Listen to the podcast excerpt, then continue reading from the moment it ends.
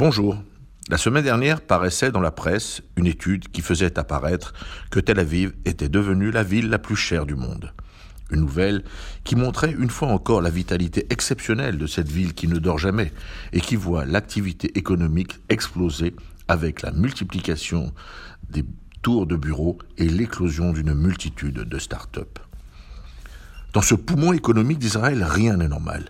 Les prix de l'immobilier s'envolent et la vie au quotidien devient de plus en plus difficile pour ceux et celles qui gagnent tout simplement leur vie. Donc, comme dans beaucoup de grandes villes au monde, le fossé se creuse de plus en plus au profit des plus nantis, qui représentent, il est vrai, la puissance économique du pays.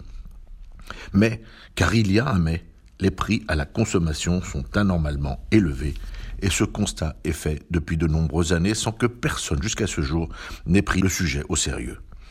En Israël, les lobbies économiques sont très puissants et la concurrence n'est pas ouverte. Des monopoles sont installés et on nous parle même de 20 familles qui détiennent ces monopoles. Oui, la vie est anormalement chère en Israël. Les denrées de base, telles que les produits laitiers, sont deux à trois fois plus chers que partout. Ce constat est fait régulièrement, mais jusque-là, rien n'a changé. Aussi, la semaine dernière, le ministre de l'économie, Avigdor Lieberman, annonçait l'ouverture des marchés et la limitation des taxes à l'importation de ces produits de base. Une décision forte qui, je l'espère, aura des effets sur le panier de la ménagère.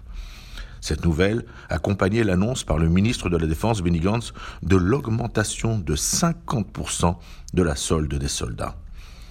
Ces annonces, ou plutôt ces décisions, ne concernent pas les sujets classiques et essentiels de la sécurité du pays, mais sont au moins aussi importants car ils concernent la vie au quotidien et le besoin vital de montrer au peuple israélien que la start-up nation n'oublie aucun de ses enfants.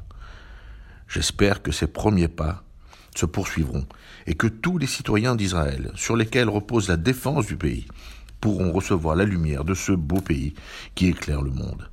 En cette période de Tzedaka, ce billet nous rappelle à chacun l'importance de penser aux plus faibles. Ici, en France, continuons d'agir au travers de l'appel national pour la Tzedaka, afin que personne ne se sente abandonné. À la semaine prochaine.